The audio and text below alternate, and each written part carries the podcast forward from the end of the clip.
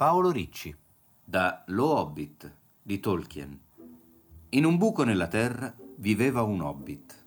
Non era un buco brutto, sudicio e umido, pieno di vermi e intriso di puzza, e nemmeno un buco spoglio, arido e secco, senza niente su cui sedersi né da mangiare. Era un buco hobbit, vale a dire comodo. Aveva una porta perfettamente rotonda, come un oblò, dipinta di verde, con un lucido pomello d'ottone proprio nel mezzo.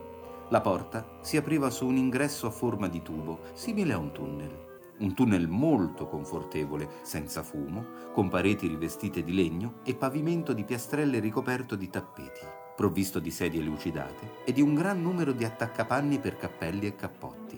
Lo Hobbit amava ricevere visite. Il tunnel, lungo e tortuoso, penetrava abbondantemente, anche se non fino in fondo, nel fianco della collina, o della collina, come la chiamavano gli abitanti della zona nel raggio di molte miglia, e molte porticine rotonde si aprivano su di esso, prima da un lato e poi dall'altro. Per lo hobbit niente piani superiori.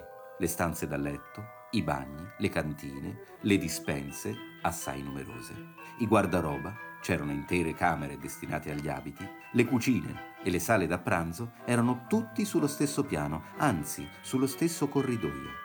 Le stanze migliori erano tutte sul lato sinistro, entrando, perché erano le uniche ad avere finestre, finestre rotonde e profondamente incassate, che davano sul suo giardino e più in là sui campi che digradavano verso il fiume. Lo hobbit di cui parliamo era un hobbit alquanto agiato e il suo nome era Baggins. I Baggins vivevano nel circondario della collina da tempi immemorabili e la gente li considerava assai rispettabili non solo perché molti di loro erano ricchi, ma anche perché non avevano mai avuto avventure né fatto niente di imprevedibile. Si poteva presupporre l'opinione di un Baggins su un argomento qualsiasi senza darsi la pena di chiedergliela. Questa è la storia di come un Baggins ebbe un'avventura e si trovò a fare e dire cose del tutto imprevedibili. Può anche aver perso il rispetto del vicinato, ma guadagnò... Beh, vedrete voi stessi se alla fine guadagnò qualcosa.